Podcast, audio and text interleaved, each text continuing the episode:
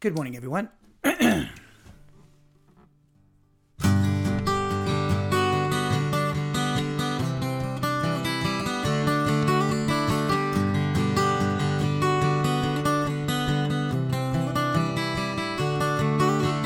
Please, oh Lord, help me, as I feel so lonely.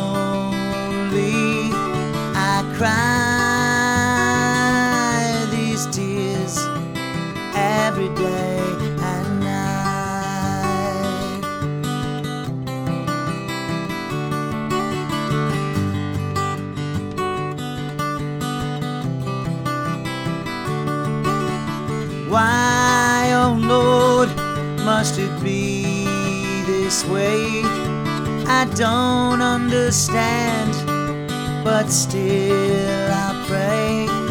For I will trust in you to get me through this day.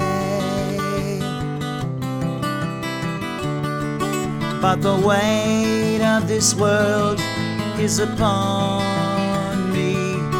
I'm so confused and desperately asking for your help.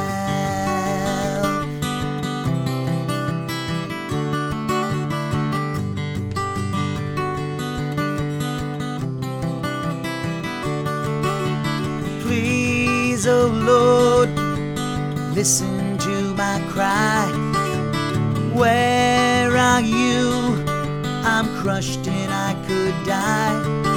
No friends inside, and still, still I'm asking why.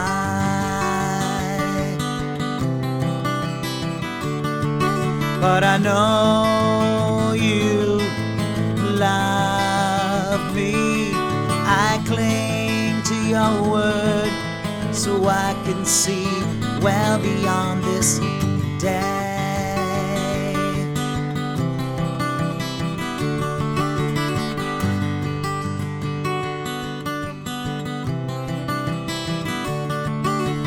Oh, dear Lord, listen to my plea. Save me from this pit. I feel I'm lost at sea. I can't go on, so I'm asking you to come and rescue me.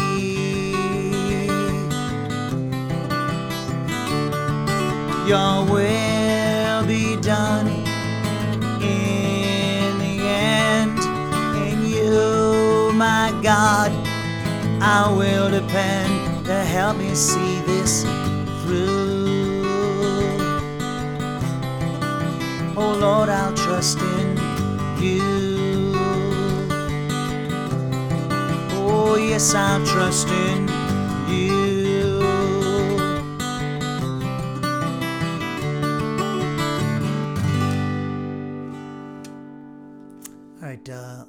Good morning again. Uh, let me hang up my guitar, right back with you.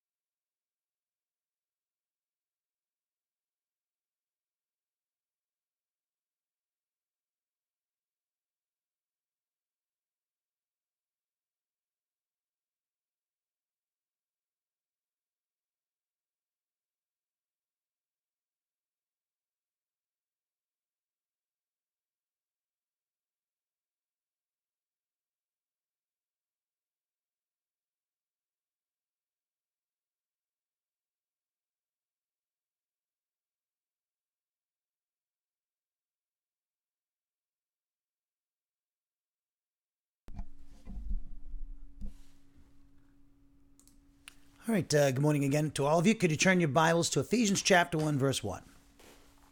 Ephesians chapter 1, verse 1, we're uh, just beginning a study of Ephesians. Actually, we, we did an eight hour uh, introduction, and uh, which helps us with the interpretation of the book.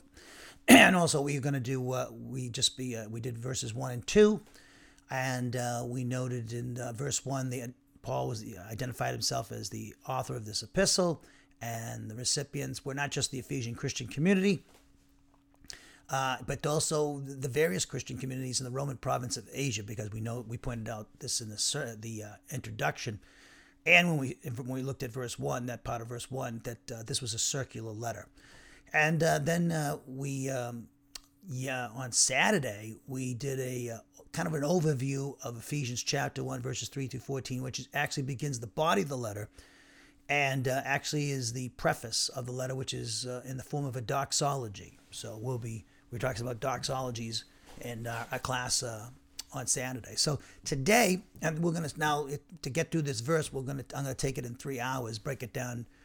Uh, today we'll be looking at the first part of uh, the first assertion in verse uh, verse three, where Paul says the Father is worthy of praise, and then on on Thursday uh, we'll we'll be noting the second half of the verse, which I think is. Uh, let me just give you the the, the lowdown what we're going to be doing in this verse. Yeah, on the uh, on Thursday we'll be doing. Uh, you know the second assertion there, which is that the Father blessed the church age believer by means of every kind of spirit appropriated blessing. And then we'll be noting on this coming Saturday the location of the church age believers' spirit appropriated blessings, which is, of course, and their union identification with Jesus Christ. So that's what we're going to be doing, uh, taking this verse in three uh, sections, uh, three parts, and three hours. And I'm going very slow through this uh, this preface. It's very important, and it's beautiful. Um, the, the as I said before, the it's a big run on, run on sentence according to English standards. You know, we don't like run on sent- sentences in English, but it made perfectly good Greek. You know, Paul, it was brilliant, and uh, so uh, it's a tough for, to translate you know, because we don't like run-on sentences in English, so it's a tough book to, to tough uh, section to uh, translate in Ephesians. But uh, I think the modern translations do a very good job, and uh, so we're going to um, uh, continue this study. And as is, as is our custom, we take a moment of silent prayer to examine ourselves to determine if we're in fellowship with God. Because any mental, verbal, or overt act of sin that we knowingly commit will cause us to lose fellowship with the Father, Son, and the Holy Spirit. But according to 1 John 1 9, if we confess our sins to the Father, He, God the Father, is faithful and just to forgive us our sins. In other words, He purifies us from each and every wrongdoing. We maintain that fellowship by obeying the Spirit who speaks to us through the Scriptures which He's inspired. And that's when we're obeying the commands of Ephesians 5.18 to be filled with the Spirit and Colossians 3.16 to let the word of Christ richly dwell in our souls. So if there's anything that's bothering you, disturbing, or distracting you, do it. 1 Peter 5 7 says, Cast all your anxieties upon the Lord because he cares for you. With our heads bowed and our eyes closed, let us pray.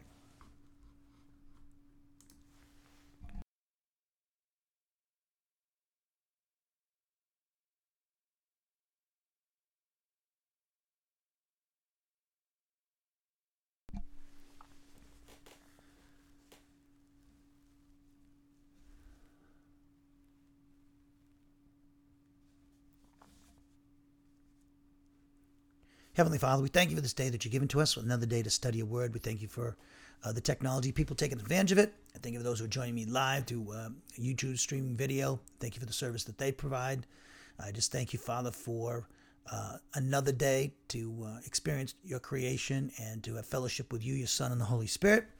And I thank you for my brothers and sisters in Christ that are joining me, whether it's live or through the recordings, and uh, in this study of this great epistle, uh, Paul's epistle to the Ephesian Christian community, as we pointed out, was to, to actually to various Christian communities in the Roman province of Asia, as you well know.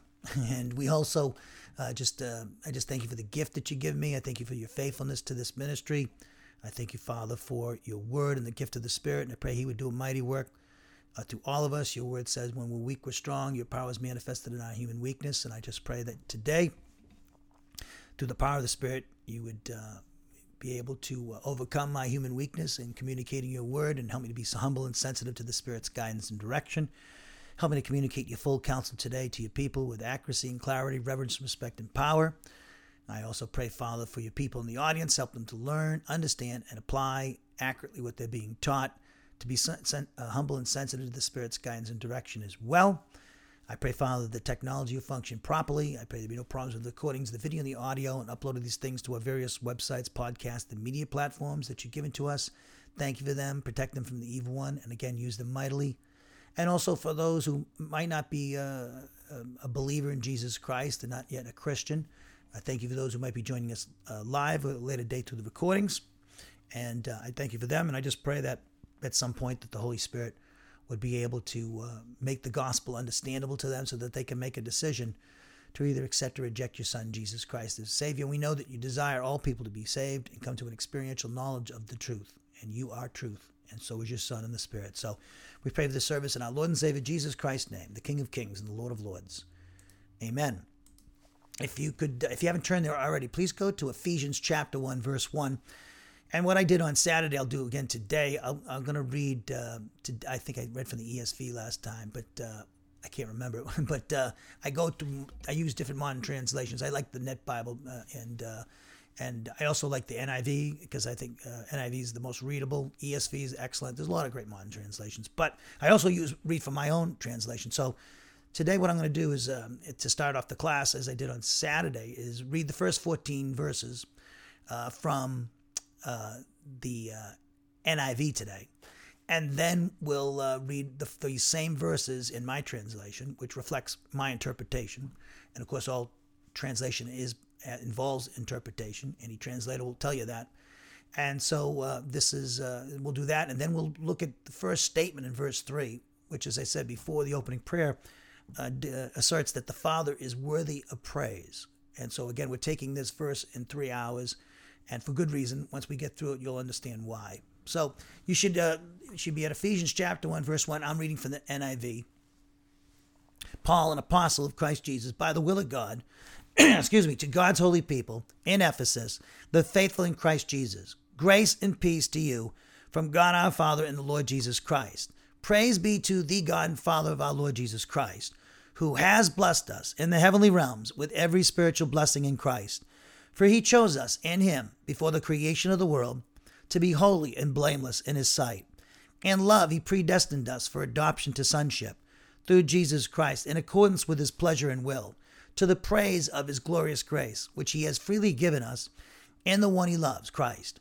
In him, Christ, we have redemption through his blood, the forgiveness of sins, in accordance with the riches of God's grace, that he lavished on us. With all wisdom and understanding, he made known to us the mystery of his will, according to his good pleasure, which he purposed in Christ, to be put into effect when the times reach their fulfillment, to bring unity to all things in heaven and on earth under Christ, the millennial reign. In him, Christ, we also were chosen, having been predestined according to the plan of him who works out everything in conformity with the purpose of his will, the Father's will, in order that we, the church age believer, who were the first to put our hope in Christ, might be for the praise of his glory and you also were included in Christ when you heard the message of truth, the gospel of your salvation. When you believed, you were marked in him with a seal, the promised Holy Spirit, who is a deposit guaranteeing our inheritance until the redemption of those who are God's possession to the praise of his glory. So, as we pointed out, the uh, this uh, this uh, uh, preface really to the letter, introduction to the letter, which begins the body of the letter verses. The, it begins the ver- the body of the letter, which is verses three to fourteen. Uh, it's actually, uh, as you can see, to the praise of His glory. You see that at the end of verse six, or the beginning of verse six. You see it at the end of uh, was it verse uh, twelve, to the praise of His for the praise of His glory, and then to the praise of His glory in verse fourteen. Well, that exp- uh, prepositional phrase there, it uh, is concluding a um, you know it's concluding a discussion in each of those pa- in, in, in each of those verses. So, for instance, um, when it says in verse six, "To the praise of His glorious grace," that's uh, in, as a result of the Father's work in eternity past. And so, as we pointed out, verses three to five talk about the Father's work in eternity past, and electing and predestinating us. And then in verses uh, seven through uh, twelve, uh, you have a discussion of the of the, the Lord Jesus Christ's work at the cross and redeeming us, which was also for the praise of the Father's glory. And then in verses 13 and 14, we have a discussion, a brief discussion really, about the Holy Spirit's work and our justification and the sealing ministry of the Holy Spirit. And that was for the praise of the, of the Father's grace. So we have a triadic, as we put in a triadic pattern. We studied these in our Doctrine of the Trinity when we did at Wenstrom Bible Ministries, which is uh, a while, seven, eight years ago now. And then at Doctrinal Bible Church, where I'm the pastor here in Huntsville, we just finished that study a couple of months ago. And uh, so this is a triadic pattern. Each member of the Trinity is mentioned by Paul in this eulogy, or we could say this uh, doxology. And uh, so uh, we this is how that this particular um, section of the letter, verses three to fourteen, actually can be outlined. So um, if you could, let's look at my translation of uh, these same verses in my in my uh, translation.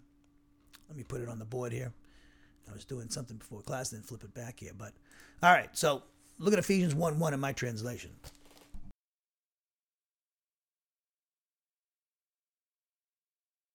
Ephesians 1 1 from Paul, an apostle of Christ Jesus by God's will, to the saints who are living in Ephesus, specifically to those who are believers in Christ Jesus. May the grace originating from God the Father and the Lord Jesus Christ, resulting in peace, cause itself to be manifested for the benefit of each and every one of you.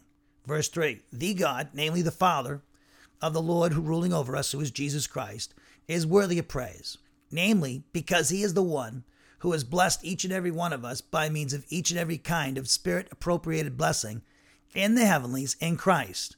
For he chose us, each and every one of us, for his own purpose because of him alone before creation, in order that each and every one of us would be holy as well as uncensurable in his judgment. He did this by predestinating us, each and every one of us, for the purpose of adoption as sons, because of his love through Jesus Christ for himself, according to the pleasure of his will.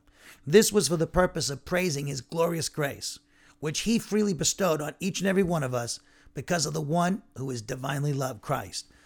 Because of whom, Christ, each one of us are experiencing that which is the redemption through his blood, namely, the forgiveness of our transgressions according to his infinite grace.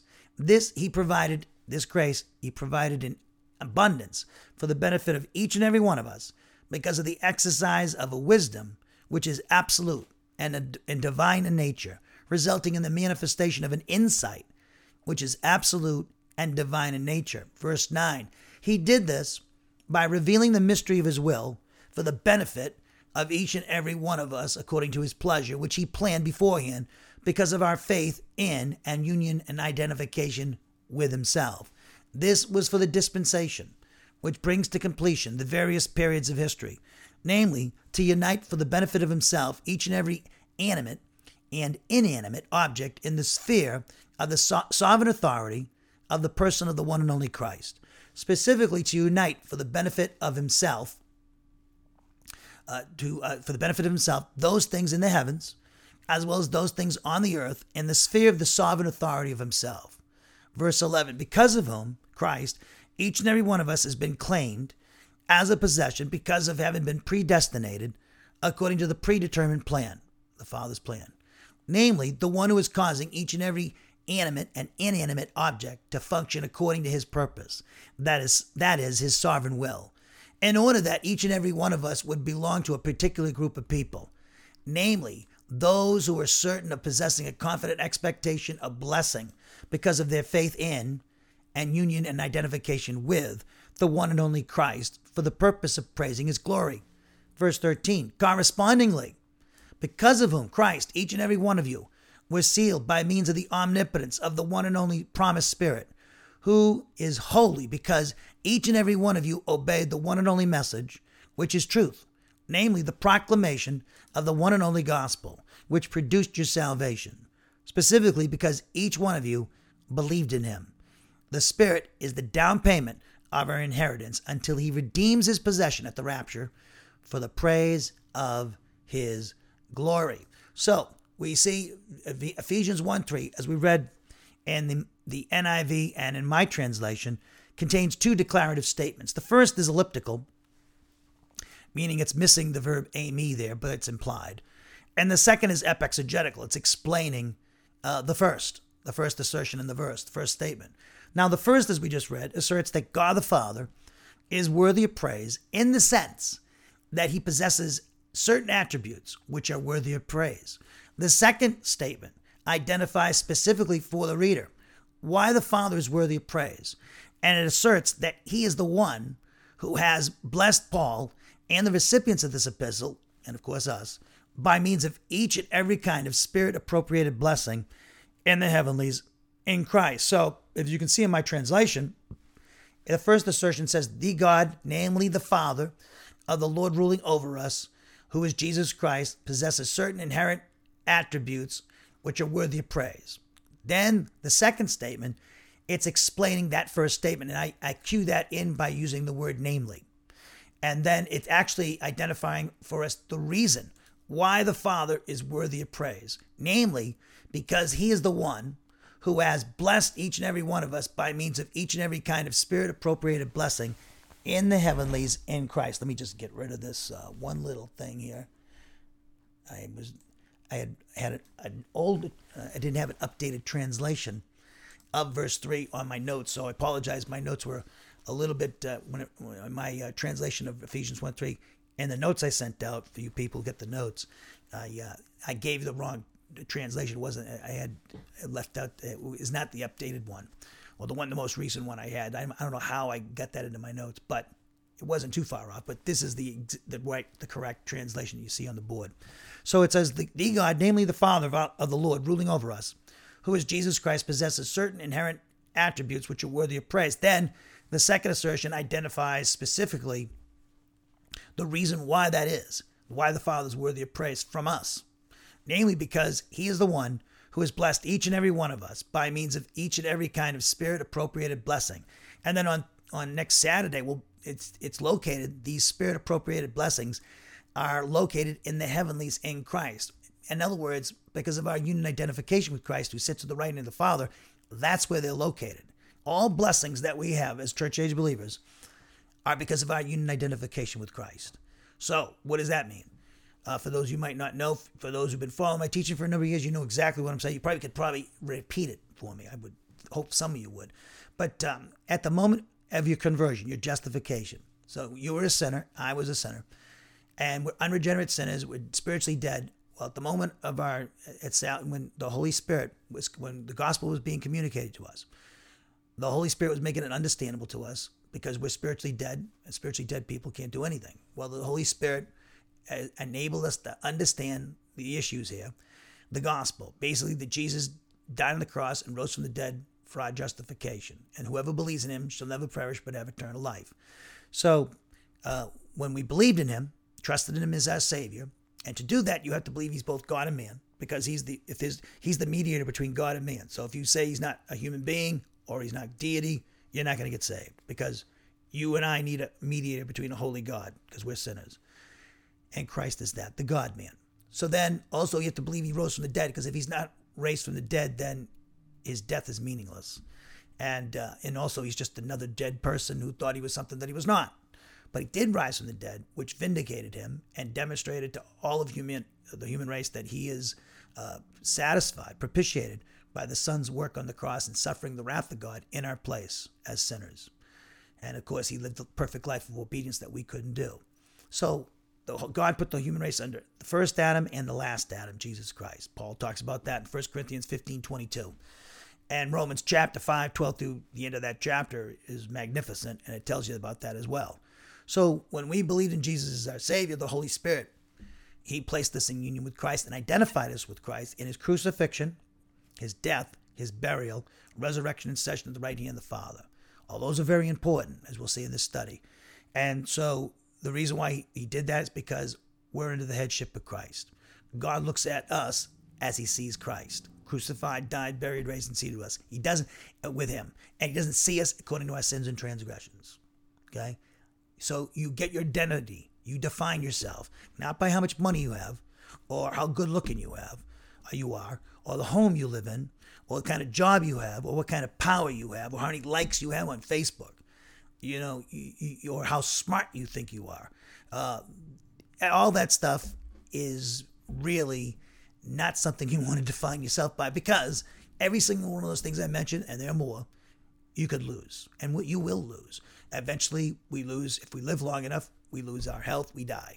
Uh, we don't. Uh, we don't not as beautiful anymore. I mean, I used to have hair. Now I'm bald. I can't see, and uh, and there's you know so you you can't define yourself by your looks because if you do, you're going to be a miserable person because you're going to lose those looks eventually. And you can do all the plastic surgery you want. Some of it's kind of backfired for some people. It's pretty disgusting, but just you know, so don't. And so if uh, I mean, if you think because you have money, you define yourself by your money or the possessions you have, you can lose that too. That's what you know. If you look at the depression when that crashed, stock market crashed, a lot of people jumping out windows that during that time because who are they? They they they lost their money, so they don't know who they are.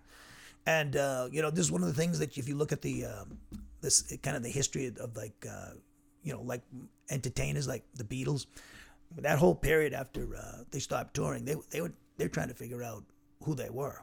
They didn't know who they were. They were they were the Beatles and they were idolized, but they themselves really didn't. Where do we, you know, what is this all about? What is life? What is the meaning of life? You know, is this all there is to it? You know, they were at the top of the heap, and they was like, I'm not happy. They were saying, you know, that's why, you know, uh, George went into Eastern meditation, which is basically using pantheism, and John was all over the place with drugs and everything. And then you had, you know, Paul was just, you know, he just wanted to make, you know, music and play, you know, and make a lot and still do what the Beatles were doing. And Ringo was like, you know, going along for the ride too.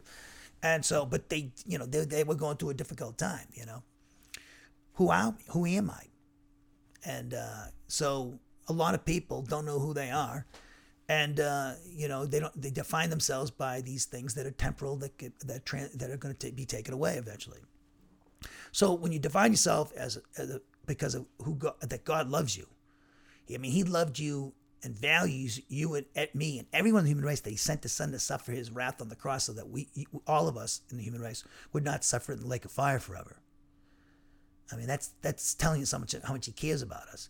And then, you know, He gives us the forgiveness of sins through faith in His Son. He looks at us as crucified, died, buried, raised, and seated with Christ. In fact in eternity past, he elected and predestinated us to be conformed to the image of his son, Romans 8, 28 to 30. and and so, uh, and as you can see in this, he adopted us as sons. So he loves us and cares about us. And that's what you can hang your hat off and hang on, hang your hat on in life. Because as Paul demonstrated to us, basically lost his status in Jewish culture when he became a Christian and started following Jesus and he was persecuted and he you know, he was disowned, he was betrayed.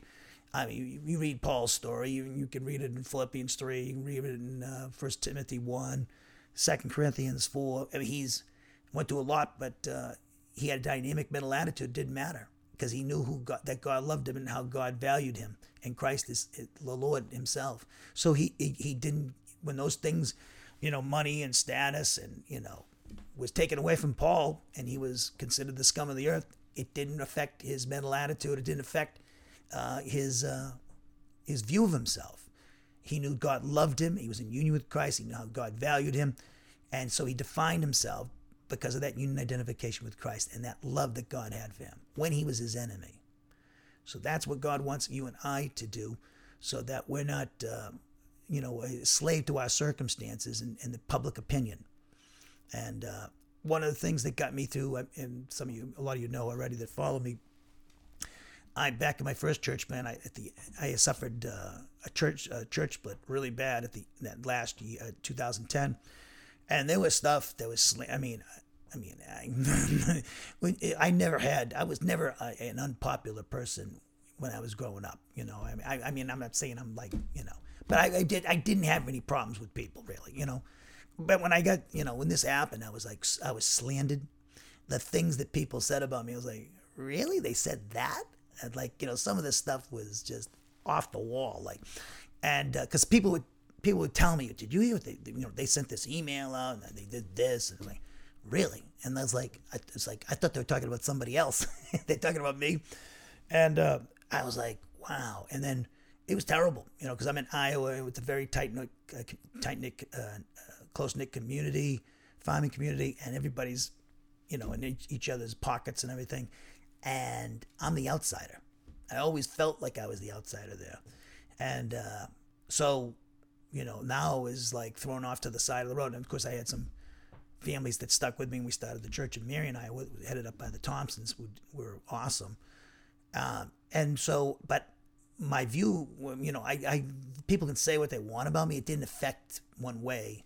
I mean, yeah, you were hurt, but it's like you know, okay, you know, there's a devil, and this is this this sinners, and you know, it was really hard, you know, to lose touch with those people. I love those people, still pray for pray for those people, but you know, their opinion of me or anybody's opinion of me is not going to change my. You know, I know God loves me and he knows who I am and he knows what I'm trying to do for him and he knows my motivations and for doing this and everything. So I don't really care what people really have to say. I mean, to a certain extent I do, but not not far as my uh, you know, it's not going to make me depressed if you don't like me. it's like, and if you don't like, if uh, you don't agree with what I'm doing, I, I, that doesn't matter to me. It's like, I put it out there. If you don't like it, you don't like it, you know? So Paul's talking about our union identification with Christ. It's in the heavenlies in Christ, these spirit appropriated blessings. So again, we see that Ephesians 1 3 contains two declarative statements. The first is elliptical, and uh, that means it's missing a word, which is not uncommon. It's uh, the word eimi.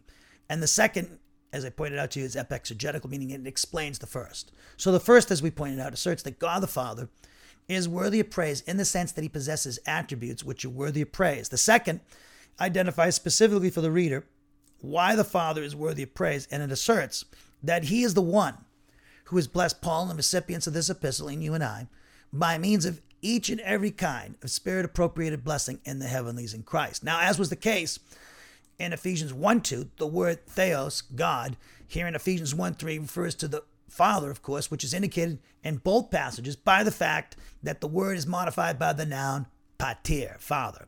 So this title emphasizes the absolute authority. The term pater, Father, it emphasizes the absolute authority that the first person of the Trinity has over creation, all creation, and the church. You can compare that with 1 uh, Corinthians 8 6 and uh, Ephesians 1 uh, 4 6. Now, as was the case in Ephesians 1 1 and 1 2, the word for Lord, kurios, and uh, in the Greek is in Ephesians 1 3 as it was in verses 1 and 2, is applied to Jesus Christ. And it indicates the following one, this term Lord indicates the, the, uh, the Son's equality with the Father and the Spirit. Number two, it, uh, it indicates Jesus Christ's joint rulership with the Father over the entire cosmos, the time matter space continuum. Number three, it indicates his highest ranking position as chief administrator and the divine government. Number four, it indicates his absolute sovereign authority as ruler over all creation and every creature. And then number five, lastly, his, it indicates his victory over the sin nature and Satan and his cosmic system uh, through his crucifixion, death, burial, resurrection, and session at the right hand of the Father. Now, in his deity, Jesus Christ is Lord. However, in his human nature, he received this title as a result of his obedience to the Father's will which he which called for him to suffer a spiritual and physical death on the cross as a substitute for every member of the human race past present and future. So uh, hold your place. Look at uh, philippians chapter 2 and let's start at verse 1 philippians 2 1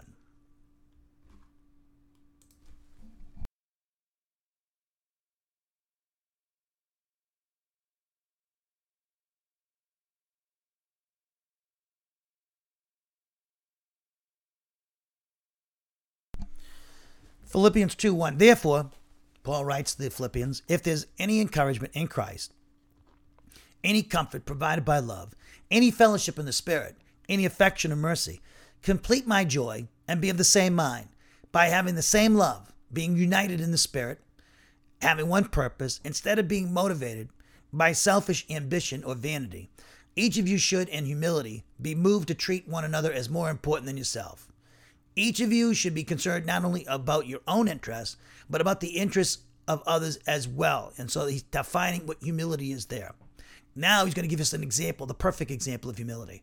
Verse 5 You should have the same attitude. I love that translation by the Net Bible. You should have the same attitude toward one another that Jesus Christ had, who, Jesus Christ, though he existed in the form of God, the essence of God, he did not regard equality with God as something to be grasped. So he's equal with God. But he emptied himself and actually I believe the King James actually has a better. I'm laughing because uh, the King James only crowd doesn't really like me, but uh, they're really good in translating the verb kanao. Uh, he made himself of no reputation. That's exactly what it means. When it says emptied, makes it. I mean, it has that meaning. This word kanao, but it makes it sound like he's emptying himself of his deity. That's not what it means. And the three participial clauses that follow it, they basically tell us how he made himself of no reputation by taking on the form of a slave, by looking like other men, and by sharing in human nature, became a human being. He humbled himself by becoming obedient to the point of death, even death on the cross. And, I, and again, that death is not just the physical death, it really was the spiritual death. What I mean by that is when he cried out, My God, my God, why have you forsaken me? He was experiencing the wrath of God, not just physically with the crucifixion, the scourging, and physical death, but also more terrifying to him was being abandoned by his father, loss of fellowship with his father during those last three hours on the cross. He, he offered himself up to the eternal spirit, but the transaction to, to redeem us was between the Father and the Son. So for the first time ever, and you know, they'd always had perfect fellowship with each other for, from eternity past, always. But for these three hours, they, they sacrificed this for us. To me, that's the most mind blowing thing of all. That see, we they how do you think they identify? How do you think they valued their fellowship with each other? I think they valued it pretty much. Jesus you know, in the Garden of Gethsemane, he was telling you how much he valued it. He was oh, to the point of, I mean, he was crushed that he had to do this. That's why Father said, "Let this cup pass. Nevertheless, not my will, but your will be done." That's the that's the depth of the cross here. He, he that is incredible what he did. That tells you how he did this voluntarily. And so this wasn't child abuse, as some knuckleheads, liberal scholars. When I say liberal scholars, I'm talking about the in their theology. They don't believe in the supernatural and whatnot. So this is what goes on here. And now look what happens because he did this. Verse 9, and now we have the, the katabasis. Uh, the um, well, the katabasis was the verses uh, 6 to 8. The anabasis is this gradual ascent. We saw the gradual descent in verses 6 to 8 of Christ, and then we the, the ascent of Christ, the anabasis, in verses 9 to 11.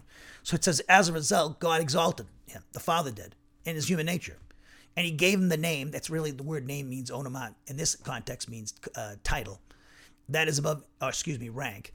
He gave him the rank, we could say, that is above every rank, so that at the name or the rank of Jesus, every knee will bow in heaven and on earth and under the earth, and every tongue confess that Jesus Christ is Lord to the glory of God the Father. See, He's Lord. So, we go back to Ephesians chapter 1, verse 3.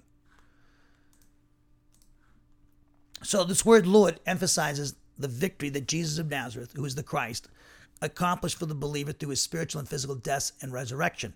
His spiritual death solved the problem of personal sins, which are produced by the sin nature through the function of human volition. His physical death solved the problem of the sin nature, which resides in the genetic structure of the human body. You don't believe me?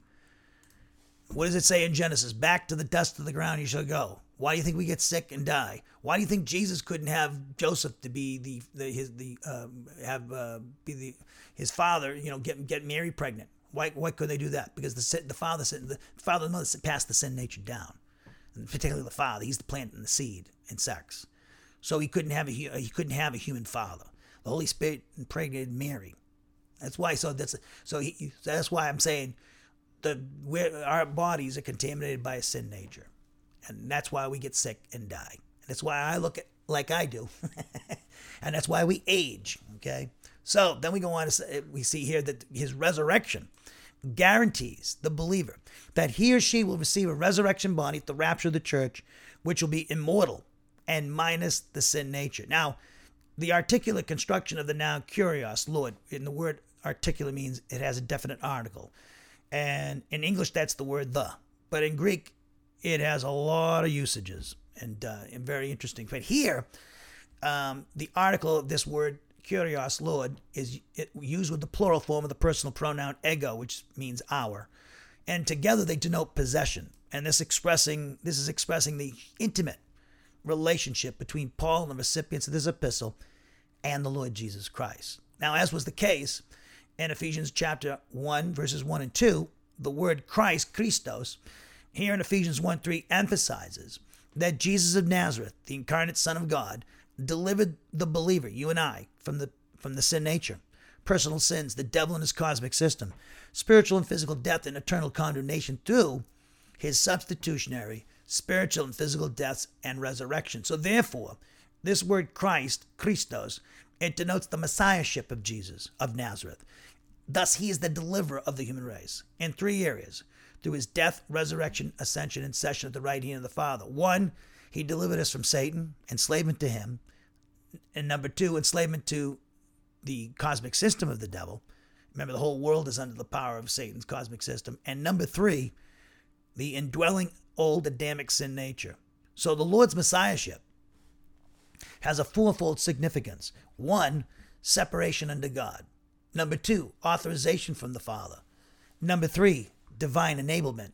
And number four, he's the coming deliverer. That's what this word Christ, say, uh, uh, uh, or Messiah, as uh, some translate it, what it means. It indicates, and that's the significance of it. So it, this word Christ, it also signific, uh, signify, signifies the uniqueness of Jesus of Nazareth, who is the God man. So this word Christ signifies that Jesus of Nazareth served God the Father exclusively, and this was manifested by his execution of the Father's salvation plan, which was accomplished again by his voluntary substitutionary spiritual and physical deaths on the cross. So this word Christ signifies that the Lord Jesus has been given authority by the Father to forgive sins and give eternal life and authority over all creation and every creature as a result of executing the Father's plan from eternity past. It denotes, this word Christ denotes that Jesus was perpetually guided and powered by the Holy Spirit during his first advent. The word uh, Christ comes from a word that talks about being anointed or smeared with oil. And so, which signifies in the Old Testament many times the Holy Spirit. So, lastly, this word Christ, it signifies that Jesus is the promised deliverer of the human race from the bondage of Satan and his cosmic system and the old Adamic indwelling sin nature. Now, here in Ephesians 1 3, we have this word eulogetos. It's translated worthy of praise. Let me give you some translations here. What the Net Bible says, blessed. Okay, this is the word eulogetos, and the Net Bible translates it blessed or blessed. Uh, the NIV, uh, they have praise be. I like that better. Praise be to God the Father, to God the God and Father of our Lord Jesus Christ. The word actually means praise, eulogetos. Uh, the ESV, uh, they have blessed. Uh, let me give you some other translations. Uh, let's see if I can get them here. We'll get a whole uh, several different ones. See how they translate it as well. Let me get the text comparison here. Oh, when I have my Greek, yeah. What good is that? All right, let me just get the English translations up here. All right. There we go. So uh, today's NIV, they have praise, of course. Um, Lexham Bible, they have blessed, blessed. Uh, let's see. Um, the New Living Translation has all praise to God, which is I like good. The Holman uh, Standard Bible has praise.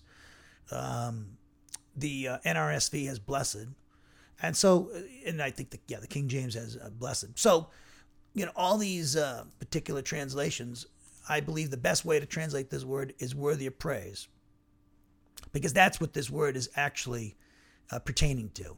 So. Um, so worthy of praise. This particular word, this adjective, eulogetos, which I translate worthy of praise, is making the assertion that the Father is worthy of praise because of having blessed the church age believer in eternity past with each and every kind of spirit appropriated blessing in the heavenlies and specifically in the person of his one and only Son, the Lord Jesus Christ, who sits at the right hand of the Father. So the clear implication is that the recipients of the Ephesian epistle, and this is true for all church age believers, are obligated to worship the Father because of the spirit appropriated blessings he has imparted to each of them in eternity past when he elected them. And these blessings are appropriated by the church age believers' faith in Jesus Christ at the moment, excuse me, of their justification. They are also appropriated after justification through faith in the spirit inspired scriptures. So uh, let me, uh, let's, uh, I want to get the, uh, see if I can get um, some lexicons uh, in their, their, oh, that's not what I want here. Okay, let me just get this here. I want to look at the because uh, my this is my what you see on the board is my exegesis and exposition. It's going to be in PDF format. It's going to be on our websites at uh, and at Academia Edu, Edu website. But I go into this is like what you, what people download, but is a I'm going to look up what eulogetos here. See if they have some things here. Yeah, so this is in my notes. It would be, be up on our website. It, this word eulogetos it pertains to a person who is worthy of praise or commendation, and um, that's uh, Louw-Nida. They're one of those lexicons with BD, uh, BDAG, you know, um, uh, Bauer and Gingrich, those guys, and Danker. But uh, so that word, um, this particular word, uh, eulogetos, is, uh, as uh, Esau McCaulley writes, this word is related to eulogeo, and it's used exclusively in the New Testament to refer to God. When the writers of the New Testament want to sum up or introduce God, they often descri- describe him as the blessed one. So uh, this word eulogetos is uh, is uh, speaking of uh, something that's praised. That the Net Bible here's, here's a good note from them. They said there's no verb in the Greek text of Ephesians 1 3. Either the optative or the indicative can be supplied. Now they say the meaning of the term eulogetos is the author's intention at this point in the epistle and the literary genre of this material must all come into play to determine which is the preferred nuance. They say eulogetos as an adjective can mean either that one is praised or that one is blessed. That is, in a place of favor and benefit. The meaning blessed would be more naturally paired with an indicative verb here and would suggest that blessedness is an intrinsic part of God's character. The meaning praised would be more naturally paired with an optative verb here and would suggest that God ought to be praised. Pauline style in the epistles generally moves from statements to obligations, expressing the reality first and then the believer's necessary response, which would favor the indicative. However, many scholars, they say, regard uh, Ephesians 1 3 through 14 as a baraka psalm. Now, listen what they say. It's rooted in the Old Testament. They think this this uh, Paul's use of this word eulogetos is rooted in the Old Testament and Jewish worship. Baraka psalms were songs of praise in which the worshiper gave praise to God, and this would favor the optative. And so when they say, they, then they go on to say, when considered as a whole, although the decision is difficult, the indicative seems to fit all the factors better. This, the author seems to be pointing to who God is and what he has done for believers in this section. The indicative more naturally fits that emphasis. And so, so I'm translate this particular word, eulogetos, as worthy of praise. And uh, because uh, it's it's in context, it's talking about um, what God is, the Father has done through both the Son and the Spirit for the church age believer, which is serves as the uh, these serves as the basis for praising Him. So I think that the context fits, I believe, uh, the translation of worthy of praise. So we see that uh, when we're talking about again, if you look on my in my notes on the board, eulogetos, worthy of praise is making the assertion that the Father is worthy of praise because of having blessed us in eternity past with every each and every kind of spirit appropriated blessing in the heavenlies and specifically in the person of his one and only Son, the Lord Jesus Christ, who sits at the right hand of the Father. As I noted a few moments ago, the clear implication is that the recipients of the Ephesian epistle, and this is true for all of us church age believers, are obligated to worship the Father because of the spirit appropriated blessings he has imparted to each one of us in eternity past when he elected us. So these blessings, as I said as well, are appropriated by the church age believers' faith in Jesus Christ at their justification, their conversion. They're also appropriated after justification, after conversion, through faith in the Spirit inspired scriptures. Now, when Paul asserts that the Father is worthy of praise, he's alluding to worshiping the Father. One of the essential aspects or parts of a productive prayer life for the church age believer is worship and reverence of God the Father.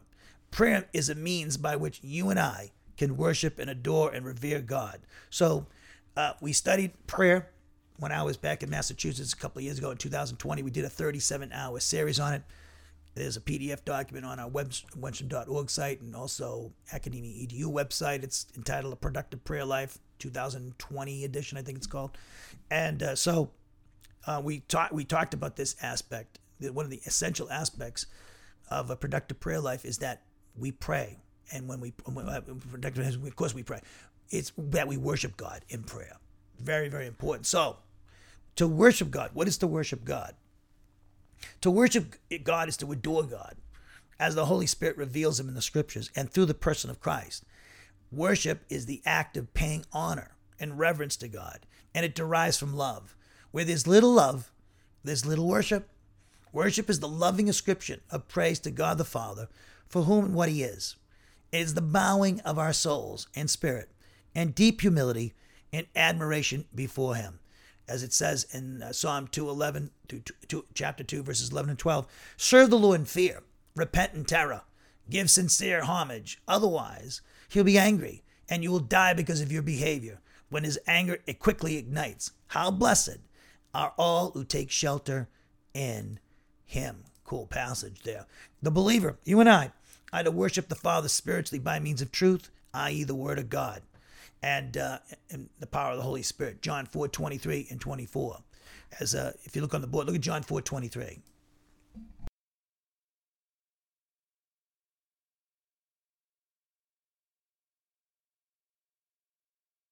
The Lord was the Lord was speaking to a Samaritan woman, which was outrageous back then. Rabbi didn't talk to women like that. And of course, definitely the Jews didn't have anything to do with Samaritans. It was a big racial problem, uh, big time. They, there was a lot of racial uh, um, there was a lot of racial problems going on between those two people, and uh, the gospel, of course, solved that problem really. And when you think about it, and it could solve our problem with racial problems in our country if people would, people in the Christian community, the pastors would believe that, and evangelists. Look at Ephesians 4, uh, John 4 23. But a time is coming, Jesus said to her, and now is here, when the true worshippers will worship the Father in spirit and truth. For the Father seeks such people to be his worshippers. God is spirit, and the people who worship him must worship him in spirit and truth. Or you, some believe, and I'm a firm believer of this as well, by means of the Holy Spirit, which is through obeying with the Spirit inspired scriptures, which are truth. So the church's destiny, people, is to worship the Lord. That's as revealed in Ephesians chapter, uh, excuse me, Revelation chapter four, verse uh, chapter four and five. That's our destiny, people, is to worship Jesus Christ.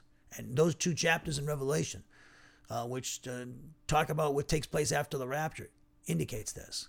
Now, the Lord Jesus Christ taught his disciples that the second part of a prayer, uh, productive prayer life, is is the worship, reverence, and honor and respect for the Father. Look at Luke chapter 11, verse 1. And I'm reading from the Net Bible. Uh, excuse me, the New American Standard Bible. It says that in the New American Standard, the 95 version, I got to get the updated version, which is reminding me what I need to do about that. I get that newer version. But Luke 11, 1 says, It happened that while Jesus was praying in a certain place, after he had finished, one of his disciples said to him, Lord, Teach us to pray just as John also taught his disciples, John the Baptist.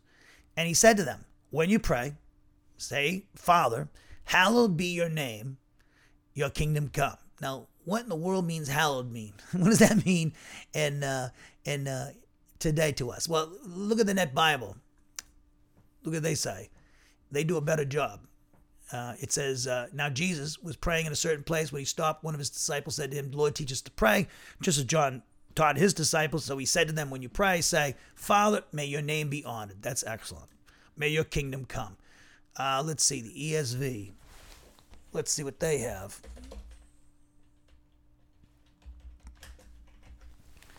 Uh, it says, um, he says, well, they use hallowed be your name. They use the same thing. Yeah, let me see what the ESV does, or the New, New American uh, NIV. I probably follow the Net Bible probably follows them. No, hallowed be your name. So that's one of those words, hallowed, that people probably don't want to take out of translations because they remember it. You know, it's rememberable. It's part of the culture, you know, Christian culture for a while. You know, the Lord's Prayer. It's actually the disciples' prayer. So people like that word hallowed.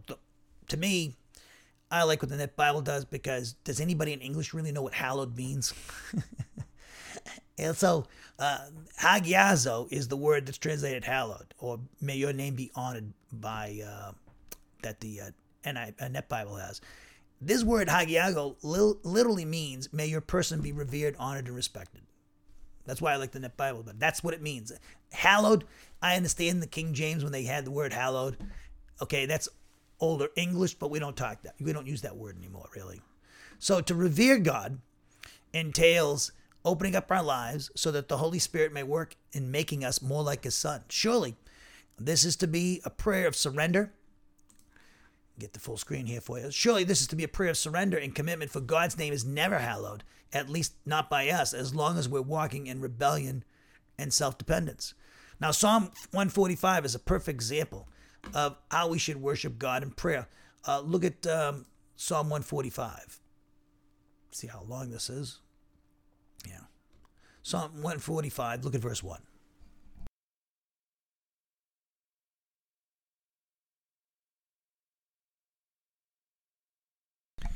A psalm of praise by David was the lyrics to his song. We don't know what the music was.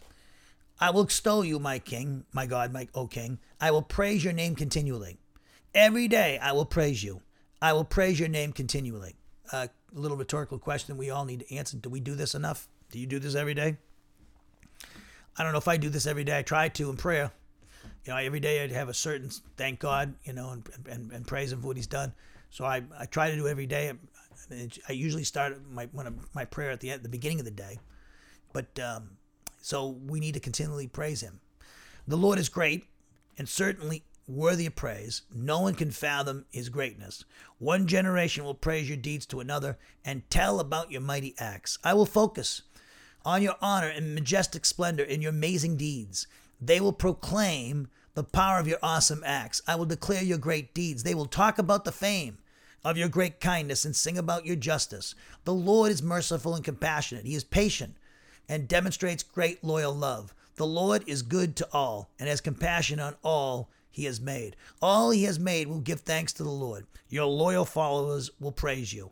They will proclaim the splendor of your kingdom. They will tell about your power, so that mankind might acknowledge your mighty acts and the majestic splendor of your kingdom. Your kingdom is an eternal kingdom and your dominion endures through all generations.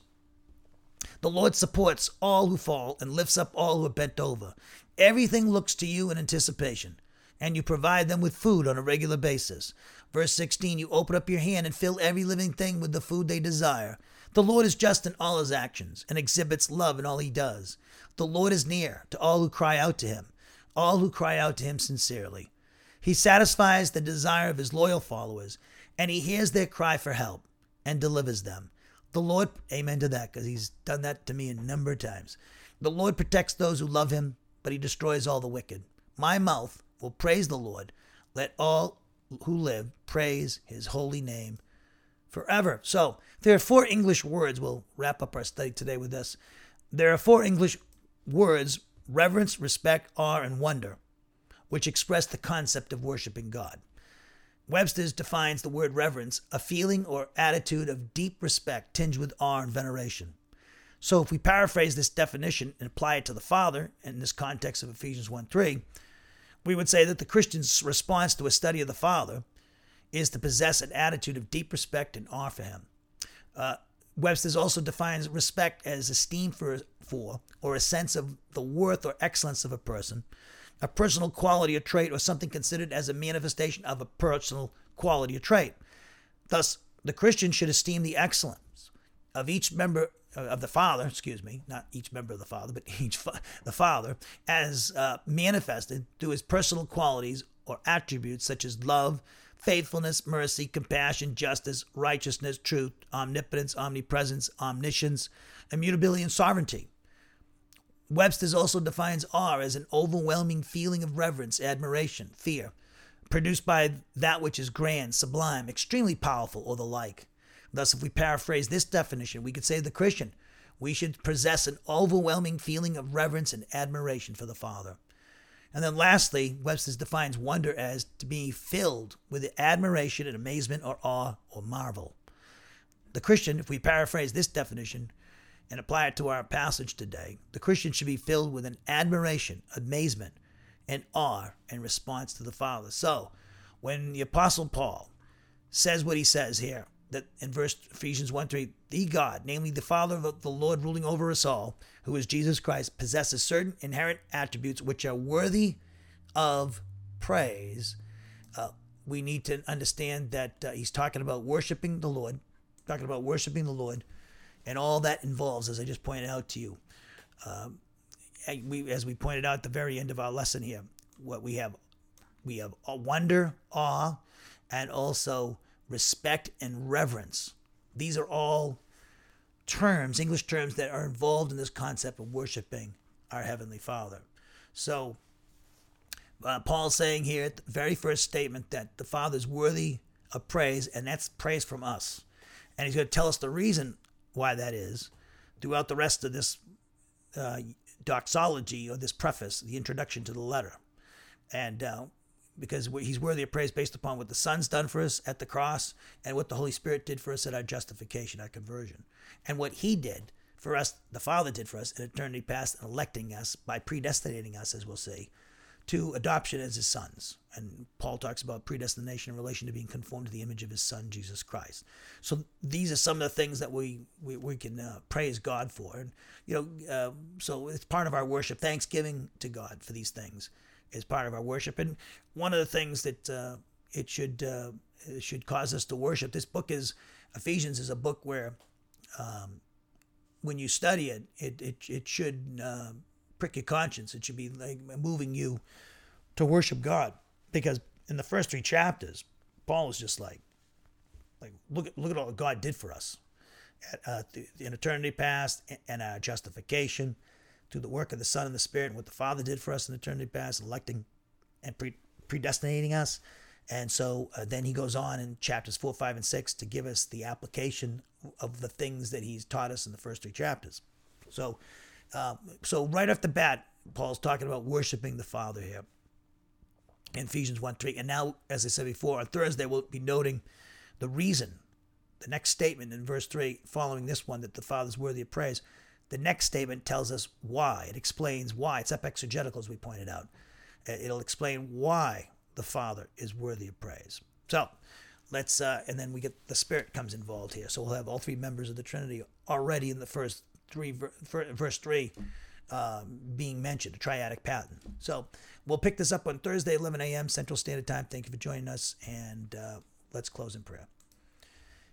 Heavenly Father, we pray that this lesson be a great blessing to your people, bringing glory to you and your Son, Jesus Christ, ministering to your people and any unsaved. In our Lord and Savior, Jesus Christ's name we pray. Amen.